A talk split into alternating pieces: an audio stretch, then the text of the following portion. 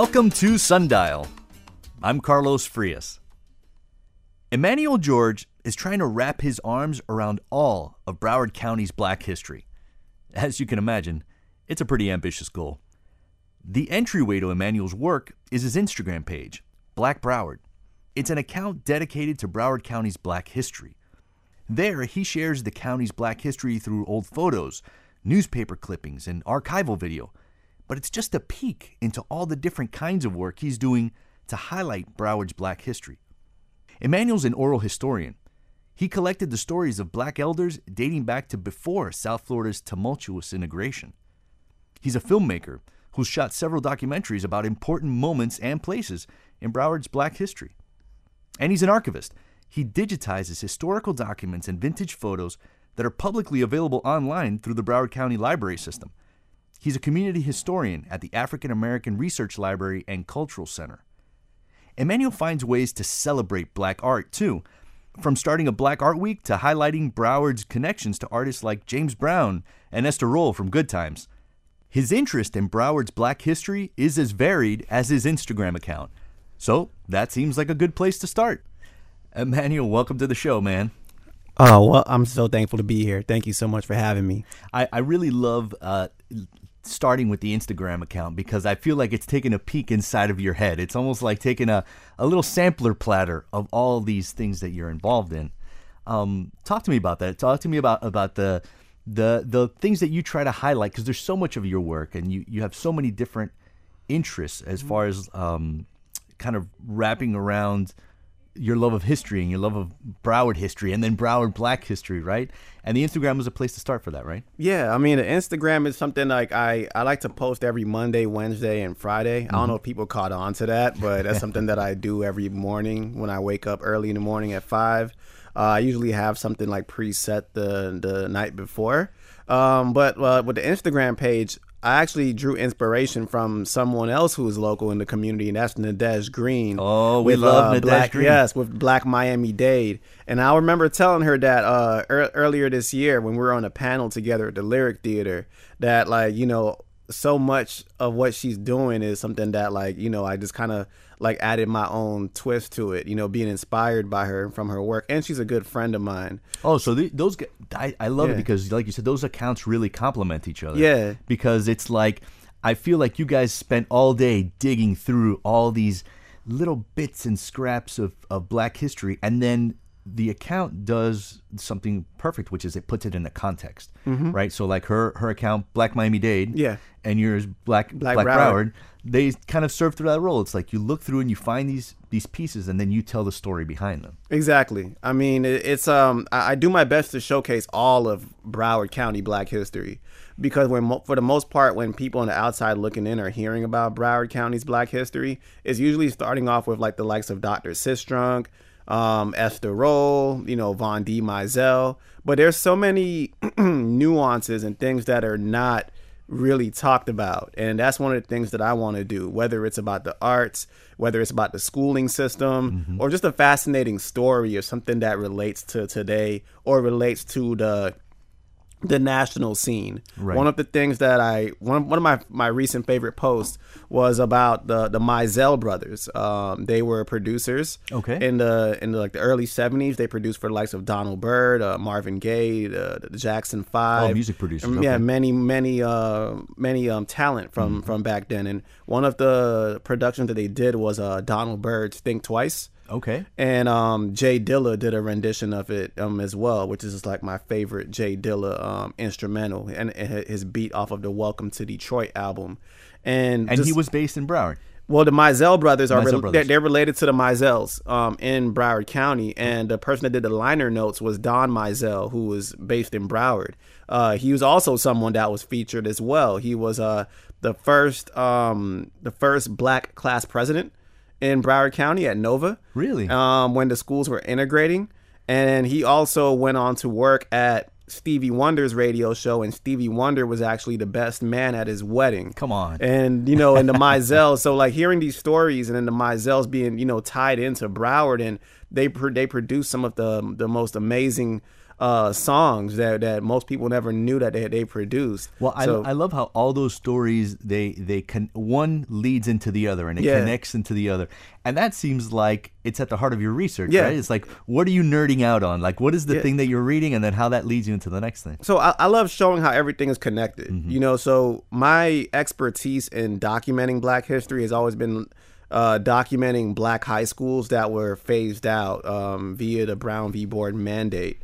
That's an interesting part of your yeah. thing. And, and looking through your, your account, is something that really struck me is, is um, you've talked about how integration, you know, we talked about the benefits, the benefits of integration, the necessary, um, you know, the the scrapping the separate but equal idea, but also that was like that joining of two things is like joining two companies in a mm-hmm. way. Like a lot of teachers got left out of work, a lot yeah. of Black teachers were mm-hmm. left out of work, and you and you document things like that, like all of the context around things yeah. like that in Broward County. Yeah, just showing how it how it's connected, because when oftentimes when we look at our communities, the schools was like the cent- the, the, the focal point of the community. Yes, so if you want to tell a story right. about the community, you can even you can literally look at it through the schools, because the elders from these historical Black communities went to these high schools.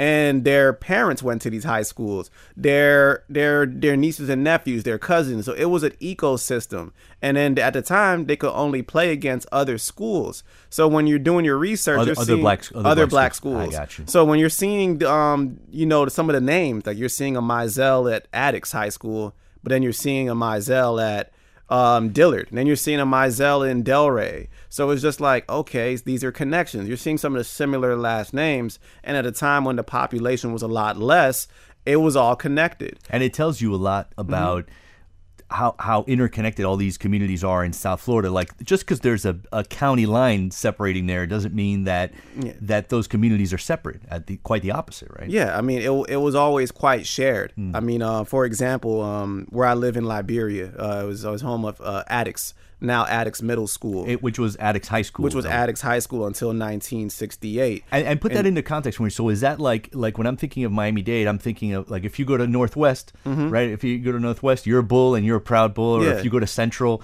for Broward County, Attucks was, was one of those Black yeah. high schools that, that had a lot of pride. Yeah, Attucks, we had three. We had Dillard, which is still here. Mm-hmm. We had Blanche Ely High School, which is still here. Ely but it right. closed in nineteen seventy and reopened in nineteen seventy-five. Okay. Um, and their their new graduation class was in nineteen seventy-nine. And Attucks was a high school until nineteen sixty-eight. But the differences between that Attucks has compared to those schools is that Dillard made up the Fort Lauderdale community. So it was a massive um, student body population. And Pompano was similar with Blanche Ely High School, because not only was it Pompano, but it was also the, the Deerfield population. Attucks was different because Attucks was in Li- is in Liberia, and Liberia is only twelve streets, and it runs from twenty-second to twenty-fourth. So it's quite kind of a small community, but right, Attucks zoom. made up the, the Dania Beach community, the the West Park Carver Ranches community, the Hallandale community, and also an area in, in um in, called Oges, which is um we now know as Aventura. So like zooming out, like uh, li- that Liberia area is this kind of triangle that's um that's like on the other side of ninety-five from T Y. Park. Like if you know where yeah, T Y. Park is, it's on the is, east side. Yeah, it's on the east side. Yeah, of it. It's on the east side, right east of the, of the ninety-five, west of the train tracks. So when you when you do something like that in your work and you start researching, you know, these connections, and you start talking to people that um, have a connection to these places that are that are quote unquote gone, you know, or like the the, eth- the, the places change, but there's so many memories attached mm-hmm. to it. What do you like? What do you think the community gets? Like when you and what do you get personally when you see when you're able to unearth some of this history, take some of these oral, like because a lot of it's oral history, mm-hmm. is talking to folks who went to school in the in the fifties and sixties and and uh, pre-integration times, right? Talk to me about what a community gets when you're able to bring those things and keep them relevant today. I mean, I, I what I see is that it's pride that they get. Um, once we, we can look for, oh my goodness, I'm sorry. Yeah, for it's pride that they get. Yeah. We can look at recently, they we just had the Liberia one hundred Centennial celebration this past weekend. Is that one hundred and years of the Liberia? one hundred years, yes. Liberia turned one hundred via incorporation. And how that came to be, I was researching one day. Mm-hmm. I was in Delray. Um, you know, I was working part-time with at the Delray Beach Historical Society. Okay. And I was just researching. You know, I go on newspapers dot com. I have a membership there. So I'll just type in things that I'm looking up. So oh, I'm news, trying to find... Newspapers dot com is such a treasure trove. Of, yeah, of it's it's an addiction. Things. Yeah. You know, I'm, I'm there on, for hours on, you know, at, at times. But I was doing some research, and then I'm looking up Liberia, nineteen twenties, and I find an article, July first, nineteen twenty-three, that talks about this new community coming to Hollywood for Negro people, and that's what it's called, and it was to be Liberia. So I'm looking, well, this is earlier in the year, so like, okay, well, July first, nineteen, so this community is turning one hundred via incorporation, and I and I printed that paper out and brought it to their um, civic association meeting, and then it was like, okay, we got to do something. And so these it was the, it was one of those things where if you had not yeah. done that research, like that that moment would have been lost. Yeah, you know, and and you, you know it was it certainly would have been highlighted. Yeah, the idea that this na- that this neighborhood that was specifically that has such strong Black history that was incorporated one hundred years ago, that that little fact would have been kind of still buried in, in the past. Yeah, it would have been buried, and then the, the, the elders, they get appreciation from it because they see someone that cares mm. and that they know that their history can be okay after they're gone. Um, the, the younger folks in the, in the generation, um, in my generation and generations after me, I'm starting to see many of them starting to, to take more notice. Um, and starting to be more involved. So uh, how I'm seeing that, um, for example, um, there's a, a young student. She's a senior at American Heritage. Her name is Yana. I I don't want to uh, mispronounce Mess her last name. Okay. Yana, you know Yana who you are. Yana D. Her last Yana D. And um, she's a senior at American Heritage, and she has a uh, an artist collective called Brush Strokes for History. Okay. And it blew my mind because these are young high school students who love to paint and draw. And they use my Instagram page as a reference for all the stuff that they're drawing. And then they recently just had an exhibition at the Broward County Main Library and on the and on the historic Sistrunk Boulevard in Black Fort Lauderdale on the William Cone building.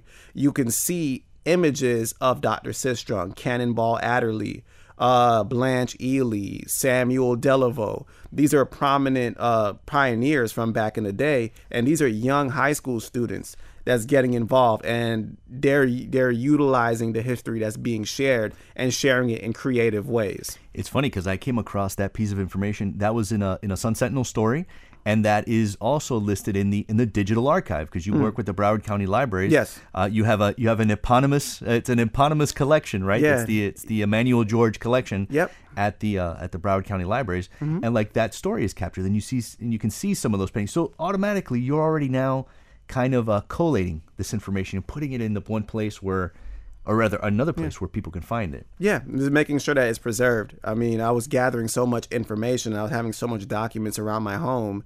And I was just thinking to myself, well, what's going to happen to all this information if something was to happen to me? I don't have a will or anything. And at this time, I'm like, what, thirty, thirty-one? You know, so I'm just on the go. I'm just gathering information. And you're thirty-one and you're thinking about your will. Yeah, I was thinking about it, you know. And why? It's just That's like, such a deep, deep, dark thought. I mean, you know, just honest, honestly, truth, mm. you, truthfully speaking, you know, I've lost a lot of people, lost, lost a lot of friends and family in, in my thirty-five years of living. I just I'm turned sorry. thirty-five. Uh, just recently, I lost a good close friend, Danny Agnew, uh, down in Miami, who oh, on Roots he, Collective. He helped start the Roots Collective. Yeah, from the Roots Collective in the Roots Black House. Yeah. Near, uh, near Liberty City. Near Liberty City. When yeah. I was getting started in my community uh, involvement, it, Danny was one of those people who took me under their, under his wing, along with Valencia Gunder, as well as James Mungin. Well, and that's, that's connecting pieces right there. Like yeah. Dan, Danny Agnew, he sponsored one. Of, I want to say one of the first, maybe the first community fridge. Yeah. Um, by this uh, young woman, Sharina. Sharina, I can't think of her last name, but mm-hmm. the uh, village fridge. Yeah, the village fridge. Fridge. Fridge. Yeah. yeah. And uh, and that was one of the first places to to sponsor it. So this is a yeah. perfect example of connecting. How how you kind of spread beyond borders when you start connecting uh, mm-hmm. South Florida's Black oh, history. Yeah. Our guest today is Emmanuel George. He's an archivist and community historian who created the Black Broward Instagram page. By the way, uh, if you like this show, you can watch a live version of Sundial at the Miami Book Fair. We're going to be interviewing Carl Hiaasen on Saturday, November eighteenth at one p.m. So you have, uh, Emmanuel, this deep history, this this this total nerd out history. Mm-hmm. I think it's, I love talking with people who have just like a passion for one thing. But I, I'm really curious about where this history started from. Okay, so long story. Um, my father. We love long stories. Yeah, my, my father was a big historian lover. Really? He grew up in a small island called Dominica, where, where my both my parents are from Dominica. So I'm first generation uh, African American. They came here in like the mid eighties. You were born here? Yeah, I was born here in Miami and Jackson Memorial Hospital. Okay, so oh, that's the connection, really, you know, yes. So how everything connects. Mm-hmm. But um, how it started, my, my dad, when he was younger, he was actually taught by a professor in Dominica named Teacher Anton. And he was the head of the U N I A, which is the United Negro Improvement Association. That was, a, was that was Marcus a creation, Garvey. A creation of Marcus Garvey. Yeah, so okay. He was the head of that de- of the the U N I A uh, de- department in Dominica, and he taught my father and as well as my uncle a lot of uh, Black history and a lot of things that was going on uh, at that time. Wow! So he had and, a, a really a direct connection to yeah. uh, really one of you know. one of the great, you know, political activists that, yeah. um, that that brought about like the whole idea of, of like Black empowerment. Mm-hmm. And yeah. um, so so your so dad, he was, yeah, so, he, so you grew up around these kind of co- so what were the conversations so like? So when I was a child, I mean, my, my dad was telling me about Stokely Carmichael, Angela Davis, uh, the Haitian Revolution. He was telling me about Um, some of the things that was happening in Dominica with with the history, with some of the revolts that was happening there in the Maroons.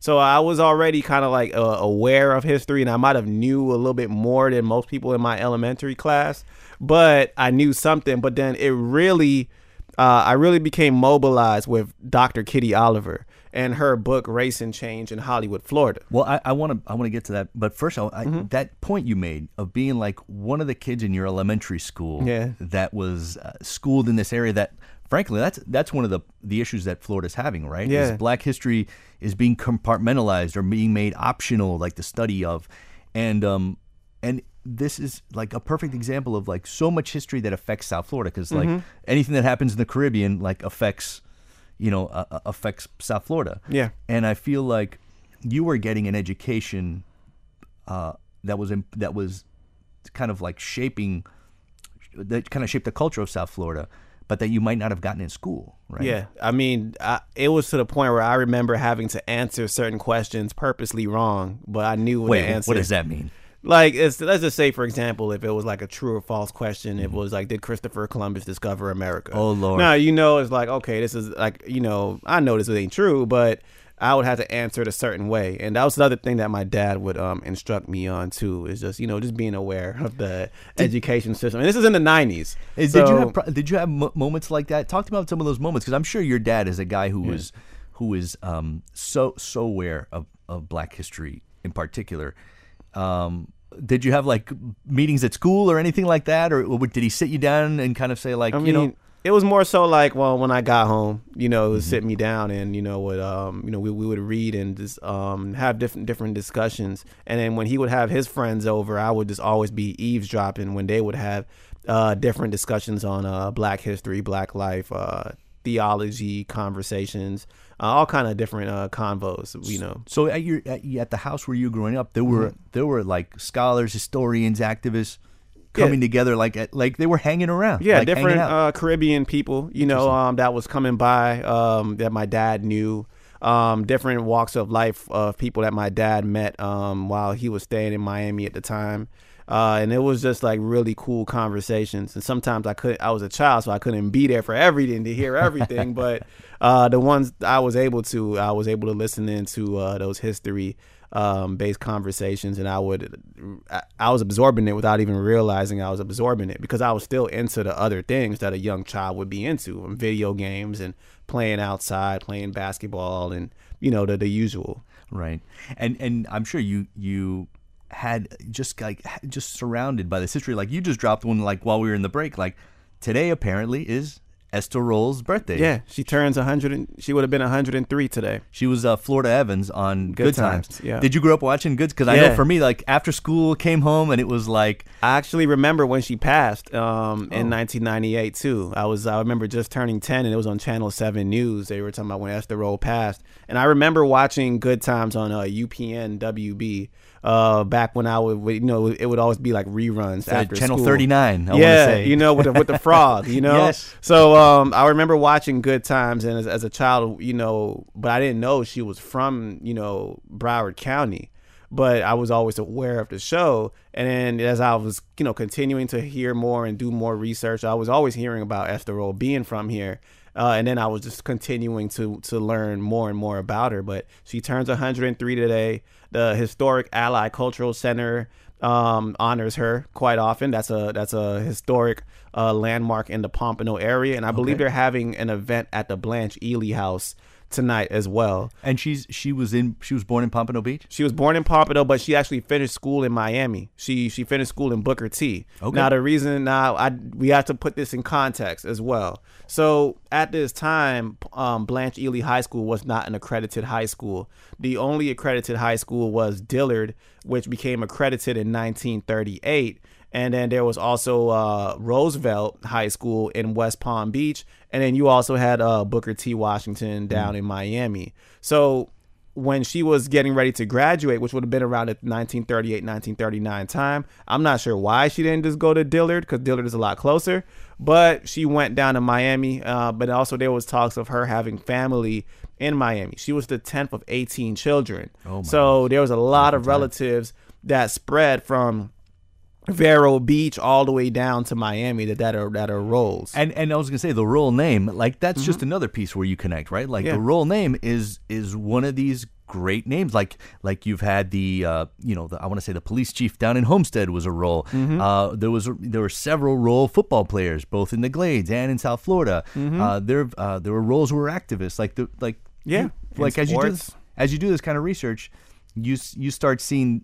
Kind of like the Matrix, right? Mm-hmm. You start seeing the fabric. Yeah, it. even even her sister, her sister um, Estelle Evans. You know, um, even the name Florida Evans, uh, where how we see the name Florida Evans from Good Times. You know, her sister was Estelle Evans. Who was, she was in the movie To Kill a Mockingbird. Oh. And the last name Evans, Florida Evans, Estelle Evans. Her uh, Esther Rolle being from Florida, so it was just a.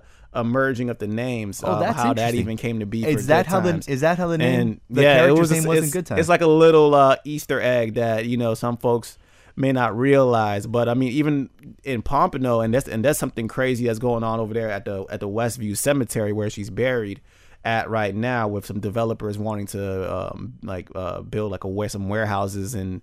Next to like the the cemetery, the historic black cemetery. Well, that's always a problem, and right? And there's still talks of like possibly there is bodies um under, you know, where they're trying to build. Uh, but you know, um, but this is one of those things that if yeah. you don't talk about, right, and, and if you yeah. don't do that research and you don't learn those things and you don't say, hey, say it on yeah. the airwaves, like right yeah, now. Yeah, there's a lot of stories that of. people need to know about that is some a lot of times wrapped under, and then I mean, the, the Westview Cemetery is one of them, and also pretty much every black cemetery in Broward County is one of them, because you had Westview where there's the talks of the developers wanting to build, and a lot of the folks in the community are very outraged and upset about that. Then you also have on twenty-seventh, which is right next to Dillard High School, mm-hmm. it is a Shell gas station or a seven eleven gas station. But it was a, it's a gas station and like a Family Dollar. But that used to be Washington Memorial Gardens. That was a cemetery as mm-hmm. well that they built a gas station over. Then you also have Woodlawn in Fort Lauderdale by the Sunrise East exit on I ninety-five. Mm-hmm. Now, I was interviewing um, a man named Mister Taylor, he, a, a white man who mm-hmm. was working with the Florida Department of Transportation at the time and was giving a firsthand account when I ninety-five was being built. The two lanes, the, the one lane that takes you on the Sunrise East exit and then the other lane that would take you going to the Sunrise West exit, mm-hmm. there is bodies under uh, th- there as well. Oh my In gosh. fact, there was um they was doing the ground penetration in about two thousand fourteen, two thousand fifteen, and they found a bone right there by the ninety-five body. Mm. That was a human bone. Wow. And even the lynching of Reuben Stacy, which was the story of the documented lynching of a black man in nineteen thirty-five in Fort Lauderdale. After he was lynched and he was taken by George Benton, who was the mortician in Fort Lauderdale, he was buried at Woodlawn in an unmarked grave. And this was in nineteen thirty-five. And now when they built I ninety-five, there's a good portion of around of an estimate of, of maybe forty to sixty bodies under I ninety-five. And Reuben Stacy is possibly one of those people that is under I ninety-five. And, and these then, are these are all pieces of history. And there. these are all pieces. And it doesn't end there, because you have West Lawn and Dania, which is walking distance from where I live. Right. Literally, I could go out of my home and walk to that cemetery. Well, so many and, of the cemeteries, like that's what they yeah. is. They, those are physical representations of history, right? Like yeah. each one of those, especially historic cemeteries like that, especially when you look at just the fact that they were segregated yeah. is enough to speak. Like we we spoke to a gentleman, a past guest on Sundial, um, who bought the uh, Lincoln Park Memorial Cemetery yes. here in, in Miami-Dade. Mm-hmm. Similar thing, like there have been developers that want to offer, you know, seven, eight figures, you know, seven figures for... Um, Uh, for to purchase the cemetery and quote unquote move them, you know, to to develop. Yeah. So this is a thing that like this this passion that started with with you and collecting this information and putting it out there. So you get it from your dad. You see it all mm-hmm. around you, and you start digging into it. Talk to me about then moving that ahead. Like, what makes you decide that this is going to be kind of the the thrust of your career, the thrust like that you yeah. want to be an archivist? Because we had um. Uh, Doctor Uh, Dorothy Jenkins Fields. Here. Oh, okay, yeah, yeah, Miz Fields. And she's like a great, hist- uh, you know, she started as a teacher and then she actually studied to be a historian. Mm-hmm. Like, how do I? What does that mean? Uh, or, or an archivist? How do I? Ca- what do I do with this information? How so, do I make it relevant? Tell me about that. So, about taking the next step. Yeah, so taking the next the next step. I mean, we we were talking about my dad and just my love and and, and being mobilized to be interested in history. Mm-hmm. So it was um, Doctor Kitty Oliver. Uh, she's a historian. I consider her. Um, one of my main mentors and honestly a mother in historical spirit. Uh, she has her Race and Change initiative that's, that has gone uh, global. She's even friends with the Beatles. She was in, in um, the, the Beatles documentary that's on Hulu. She was one of the the, the young girls who was there when um, the Beatles were performing in Jacksonville when it was segregated. Oh, wow. And then when the Beatles demanded it to be integrated, she was a part of that and shared that experience.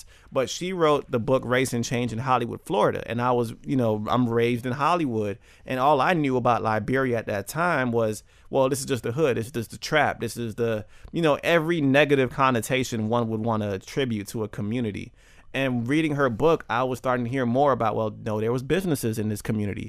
Attucks was a high school. And then I'm looking at Attucks Middle School like, well, if I'm looking at the size of this school, it actually makes sense that it was a high school. Right. There's a huge state-of-the-art pool. Um, you know, there's a lot of space, you know, so it was it was a high school. So I'm learning about the intricacies of these communities and the neighboring communities. You had the Palms in Hallandale where Sam Cooke, James Brown, uh, Aretha Franklin, the, the stars that were in Overtown were in Hallandale. Let, let's talk about that because it sounds Let, like like Doctor Oliver's book, uh, Kitty Oliver's book, mm-hmm. uh, Uh, kind of helped you kind of squint and see what this place was yeah. at its highlight, mm-hmm. you know, not just like you said, the trap or the hood yeah. in your in your words. Yeah. Um, and and you mentioned like some of these places that were historically like performance black mm-hmm. venues, like you you were saying that the, um, the million dollar Palms in Hallandale. Tell me about tell me about the Palms. So was that a place that you had black artists perform there? Yeah. When like after or before they performed in Overtown? So the Palms they, they would perform in Overtown. They would also come to the Palms. The mm. Palms was was a well known nationally known club. It was actually owned by a white man, Mister Busker. Okay. And he had black people manage the club. And you had the likes of Sam Cooke, James Brown, Jackie Wilson, um, Etta James, Marvin Gaye, oh, the David greats. Ruffin uh, from The Temptations, Aretha Franklin. I might have mentioned her name already. But you had the, the who's who. Worth mentioning it twice. Yeah, you had the who's who that was there. And where the Palms sat was on was on Foster Road and, and on the corner of M L K. And where it sits now is about seven to eight homes. So that lets you know how gigantic of a club that this was. They had teen nights. They had different um venues where, where people would perform. Same in in the Liberia section where you had the Paradise Club, and also um Attucks you had the likes of Eartha Kitt and Sugar Ray uh, Robinson uh being there. So being in so hearing these stories really showed me that, well, I mean, I went to South Broward High School, I had friends in Hallandale, I knew folks in Carver Ranches, but these communities weren't always like this. There was something more. And that was what made me want to go and see what else more I could find. And it became an addiction, basically, because like the more you find, the more you realize you don't know, and the more you want to find more. So it's right. it's never ending, and it's, and it's beautiful. Well, that that leads me to a point. You know, you can read something, and it kind of it can jump off the page to you, but no, there's nothing quite like hearing the stories. Yeah. And that was part of your project, right? Like one mm-hmm. of the pro- one of your many interests and projects and creations was creating an oral history history yeah. project, right? Yeah. Tell me about that. So um, I was, so how the oral history project came to be. So I do got to talk about, um, I was selected to a, fe- a national fellowship with encore dot org. They're okay. now called Code Generators. They're out of San Francisco, California. So when I was accepted into that fellowship, their fellowship focuses on intergenerational work, connecting elders and the youth. Oh, so interesting. with the funding that I got for it, I was able to make sure I'm doing this oral history project for addicts in this community. So tell me about that. So, like, uh, t- talk to me about some of the people that you met and oh some my. of the stories they told you that, that moved, that you remember that still move you. you know? So there was many. I mean, um, you had uh, you had Miss Bobby Grace. She was the first black woman mayor in Dania Beach. She was uh, an Attucks High School graduate, class of nineteen sixty-three. Uh, one of the things that really stood out when I interviewed her was when she was talking about when the school closed and uh, the impact mm-hmm. of that on the community. And she was holding the parents accountable, um, her parents and other, you know, community parents for not really being um, active at the time. Mm. Um, you also had the likes of Raymond Thomas and Joyce Grisby, brothers and sisters, uh, class of nineteen sixty-six and nineteen sixty-seven. And when they were talking about when the school closed and how the, when the school closed and was downgraded, it impacted the businesses that was uh, um, in that corridor as well, and caused the, it was like a, a domino effect in that Liberia in the area, Liberia community. That you said that, you know, obviously now you look at it, it's it's shadow of, of or, or it was at yeah. one time a shadow of what you what you what know what, like what it used to be like this, where mm-hmm. the, the high school is like a, a such a big part of it. So tell me about, you know, those folks that you talked to. What, where are they now? Like, where were they yeah. then when you spoke with them? So um, I spoke with Miss Bobby Grace um, at Bethel Baptist Church. She's still around. In fact, at the Liberia one hundred celebration, I was on the float with her um, during the parade, uh, as well as Miss Joyce Grisby. She, we were on the float together. Raymond Thomas is still around as well. He's still very active in the community. It amazes me at his age how he's from morning till night, still moving and shaking. But, you know, when you have a purpose, you know, these are things that that keep you going. Another interesting history tidbit when I published my archives was um, I received a, a D M from a woman named uh, Pam Walker. And she was asking about if I have any information on her uncle who was in the first graduating class of nineteen fifty-two. Hmm. And I was looking, let me see what I could find. You know, she told me his name, John Henry Harris. And she told me he went to, she moved to Chicago about five years after he graduated. And I found um, the first graduating photo that was in my archives. I gave that to her. I also found a clipping of a fishing tournament at Oges, which is now Aventura, uh-huh. that he was participating in in the nineteen fifties. And she was mentioning, well, thank you. Um, this is going to go to her sons. Because uh, her sons are looking to find some information about their father. And then she gave me some more information that, well, when, when he moved to Chicago, he, he got married and he had two sons. And they went on to become prominent actors in Hollywood. And they were Wood Harris and Steve Harris. Uh, if we ever seen H B O's The Wire, um, uh, Wood Harris played Avon Barksdale. He was in Above the Rim. He was in Creed. He played Jimi Hendrix in a movie. Steve Harris was in, um, I think he was in Diary of a Mad Black Woman. He was in a couple of Tyler Perry films. And I got a personal thank you from Wood Harris. And that blew my mind because anyone who knows me knows The Wire is my favorite T V show of all time. Amazing. I still watch it twice a year. Oh, you still rewatch it? I still watch, rewatch it twice a year because there's so many different perspectives you could watch The Wire from. And it's always like a new experience. You can watch it from the street perspective. You can watch it from the political perspective, from the, the police department perspective. From a journalism so, perspective. From a journalism perspective. Yeah. There's so many ways. And it's like, a, it, it's all connected, just right. like the history. And all this happened, you, this connection that you made yeah. with these folks because of this project that you were doing about unearthing Broward's Black history. Yeah. Our guest today is Emmanuel George. He's a filmmaker, archivist, and community historian who's focused on highlighting Broward's Black history. By the way, if you like our show, you can watch a live version of Sundial get made at the Miami Book Fair. We'll be interviewing Carl Hiaasen, the great Carl Hiaasen, on Saturday, November eighteenth at one p.m. You know, it's interesting that you're, Emmanuel, this work that you've done, um, kind of unearthing Black history, you can see how it spreads like a web, like roots, you know, like it spread to Chicago, then to L A, to the to the, the gentleman that plays Avon Barksdale in, mm-hmm. in The Wire. Um, when you have something like that happen and you start getting feedback, you know, about this this work that starts very organically, very mm-hmm. granularly, very, and you in a small room yeah. th- looking through through archival uh, footage or what have you, and you see it spread beyond. What does that what does that mean to you? I mean, it means a lot because most of my time I'm literally in like a back room in a, and which is in another room that's ducked off in some other area where most people never really see me. And I'm in some cold area doing research, processing, um, doing archiving based work. Um, so what it what it means to me, it, it it's it's an amazing feeling. Um, sad to say, a lot of times when I interview people, they, you know, they're elders. Some some of them may pass away, and when their funerals would would happen, I mean, I can't tell you how many times people would, would reach out to me, hey, um, you know, you interviewed my grandmother or my grandfather. Wow. Um, you know, can we use your vid the, the video? Sure, why not? And then you get those thank yous and like, oh, you know, oh, I can't, you know, I can't thank you enough for capturing my grandmother, um, you know, and making sure that her story is, is preserved. Um, you know, I, I wasn't ready for that. I, it wow. was just, you know, me seeing an issue because we're losing our elders and gentrification is happening. And that's why we're losing our, our, our history. And then we're, it, it, it was amped up a notch with all the, the political happenings in this state where it was just like, okay, now we really gotta, um, go in and make sure we, we preserve and document history with all the things that's um, going on with trying to erase it. Tell, tell me about that. How how has that affected your work? You obviously have all this history, and it's like it's pretty clear we're undereducated mm-hmm. about Black history. Yeah. Like we, when I say public, you know, yeah. our, our our public knowledge and our education of our kids is we're undereducated on Black history specifically as it relates, especially in South Florida.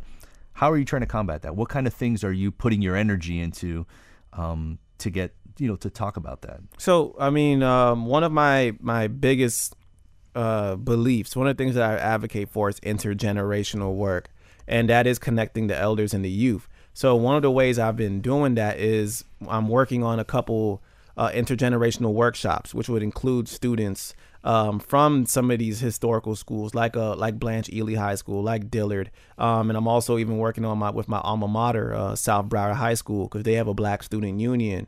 So a lot of young students are, they want to learn and want to know more, because if you're telling them to, you know, um, ban history that they shouldn't notice, then they're going to want to learn. It's like if you see a button, a red button that says do not touch, someone's going to, what does this do?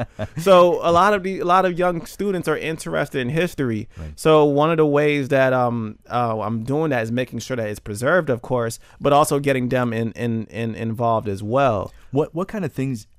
That that's interesting to me, mm-hmm. the, the, the ways that you get them involved. What kind of things have you found that's the most successful or, or even even the most rewarding to mm. you to see, like when you w- when you're able to make some of those connections? So one of the, some of the things that's most rewarding is, for example, like Brush Strokes for History. You know, young high school students, like I never seen these kids, or, you know, I didn't even know they knew me.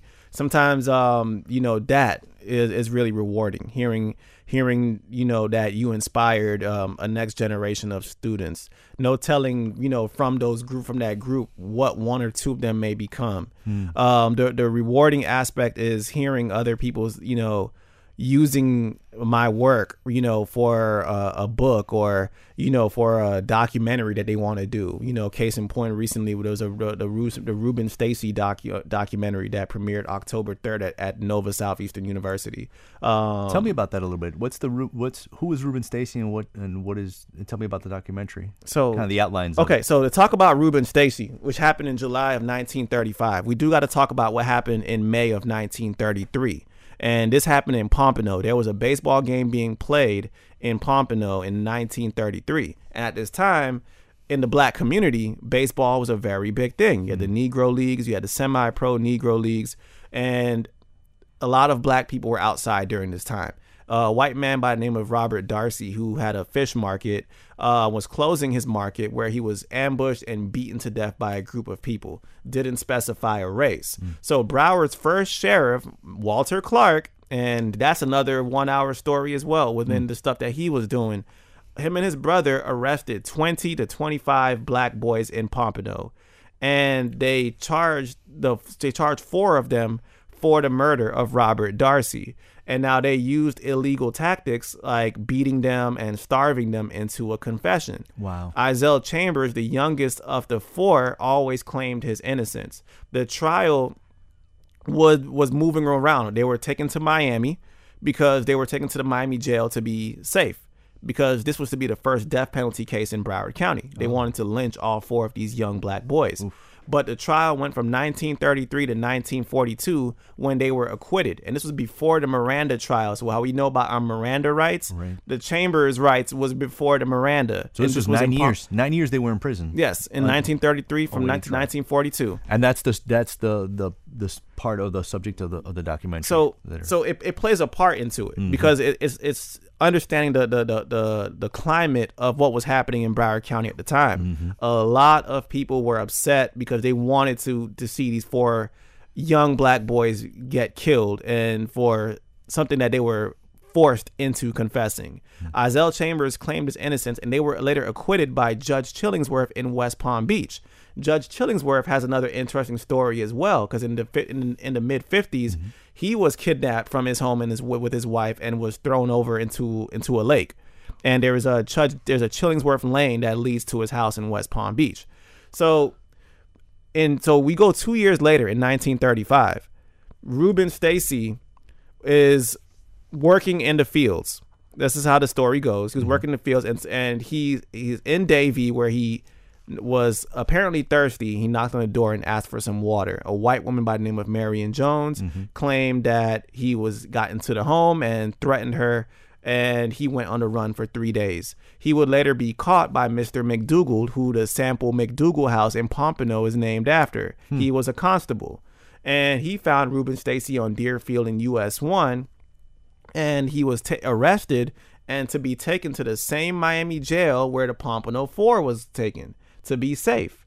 But understanding the political, um, not the political, just, just the, the, the racial climate at the time, mm-hmm. and how many people were very upset. So when they were aware that he was going to the Miami jail, somehow they knew the route he was going to, and it was a mob that stopped that the car where he was in, where Mister McDougall was in that car, and Sheriff Clark's brother was in that car, and they were stopped by the Klan, and Reuben Stacy was taken out, and he was hung um, in d- where it is now Davie Road. Some say it is where the Publix is at on Davie Road. Some say it's on the corner of thirty-first, of where the lynching took place. But at the time, it looked very different. So Reuben Stacy was lynched in nineteen thirty-five. So a lot, a lot of this stuff mm-hmm. is is you've this is research that you've done that obviously gets used in things like yeah. things like documentaries. Yeah. So you're you're able to see tangibly where your interest and your passion and your work yeah. has led to to lead a, a larger conversation. Yeah, because I mean, it's also people as well who came before me, the elders who share and mm-hmm. teach me this history too, that I that I gather this from. So from the likes of Kitty Oliver, from the likes of Rodney Collins, uh, who was um, the Dania Beach historian, mm-hmm. Earl Garnett Bennaby, who was like our Liberia historian, Henry Graham, who was a Liberia historian, Hubert Hammer Jackson was that the Hallandale historian. Uh, recently, Reuben Stacy's niece, she passed away at ninety-six recently in September. She was the last living person who remembers Reuben Stacy, because right. all we see is just the image of him being lynched, but right. she humanized him in this documentary. Um, but when she before she passed, she was someone I was building rapport with. So I'm learning this information from from you know the, the elders who came before, and with the technology that we have, just being able to utilize it and making it more accessible for the next generation. What what does it mean to you personally? What has it done for you to be able to dig into this history personally? Like, what has it meant to you to, to be able to to play a role in preserving that? Uh, it, it gives me a sense of purpose, because before I was doing this work, I was my first major was in radio and television broadcasting. Oh, welcome so back I was home, like, man. You know, I was trying to be like you. You know, I just wanted to, you know, just have a station, or you know, just be behind the scenes on a on a, on a, on a news station, and just you know with a camera or doing something and just being out the way. You know, you might hear my voice or something, but that was really it. But um, you know, history just it, it, it called me. And it, it just gives me a sense of purpose, and it, it just makes, I feel as if it makes a lot of things easier for me in life, because I'm really aware of who I am. I'm aware of who I need to be around. I'm aware of what I have to do. Mm. So it just kind of makes my direction in life a lot easier, because I've, I've found myself through this work. I'm I'm curious about that, because it's so varied. Like you've mm-hmm. done documentary work, you, you do archival work daily. Mm-hmm. What are the things, like, what keeps you on mission? Like, what is the thing that still drives you and, and moves you forward, you know? It's the fact that there's still so much more for me to learn. Mm. Uh, you know, uh, I found and uncovered so much history, but the more I've uncovered is the more I realize I don't know. Mm. Uh, black black history is so vast and so deep. The same way we look at politics and how we talk about politics, uh, the importance of politics being local, mm-hmm. how we hear people talk about, well, you need to know your mayors, your vice mayors, your C R A, your city manager, different things like that. It's very akin to history. yes, we, we you know, Black history is stuff that that's kept hidden, and we hear about the the Doctor Kings, the Malcolm X, the Rosa Parks, the you know the the the, the greats who came before us. But there is Doctor Kings in your own community. Uh, so the same way we look at local politics, we got to look at our local Black history as well, and know who these empty fields, what these what what was in these empty fields in our community before. There used to be buildings, there used to be businesses. We need to know who these streets are named after in our communities, who are um our school buildings, different things like that. It it, it really opens us up more to things that's accessible to us.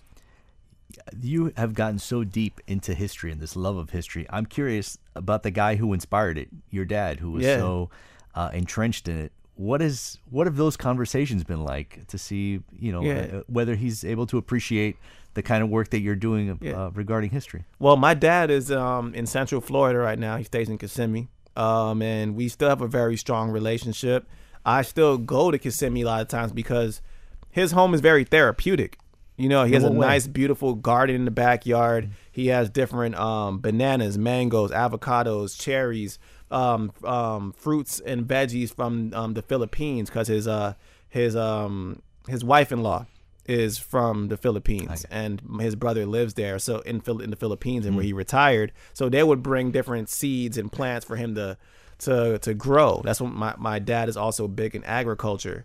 So um you so, know those conversations are we have now is very appreciative, and it's cool to like really just like come back full circle, you know, from me being a child to now me educating him on certain certain things. Oh, what's that like? Like when you yeah. do you do you look forward to that when you find a piece of, of history that yeah. do you call him up and you're like, you'll never guess what I found out? Kind of. Yeah. Thing. So we we would have those kind of conversations on the phone, but then also in person we would have these. The, you know, when when I would go see him, we would really just, you know, we'd be in the garden in the back and just mm-hmm. having, you know, these and these really cool conversations about history and certain things that I'm sharing with him um, about down here. Some I would show him my films before they would come out and mm. just get his perspective on it. And then we would also just talk about other aspects of, of music, um, which we both have a, a real deep appreciation for, music and art and culture as well, that we would discuss too. Emmanuel, in just in the last few seconds that we have, what, mm-hmm. what do you have going on next? Where, where can folks, uh, what can folks pay attention to and where to find you?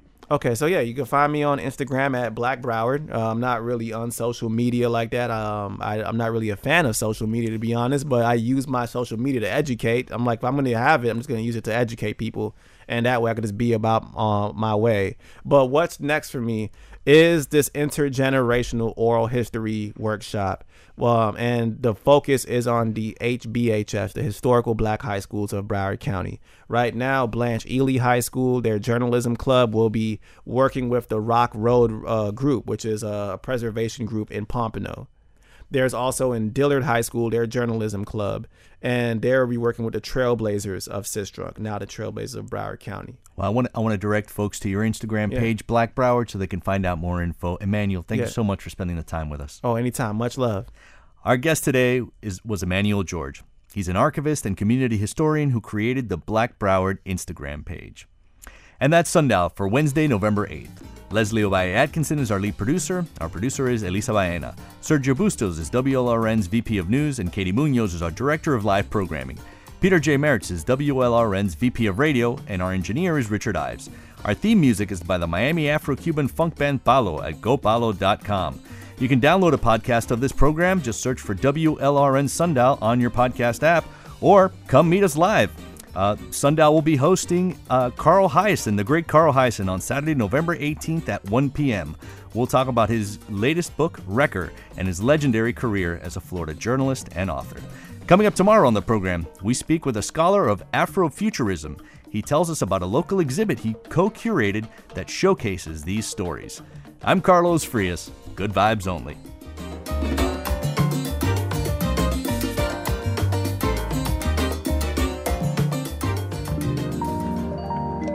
W L R N Public Media.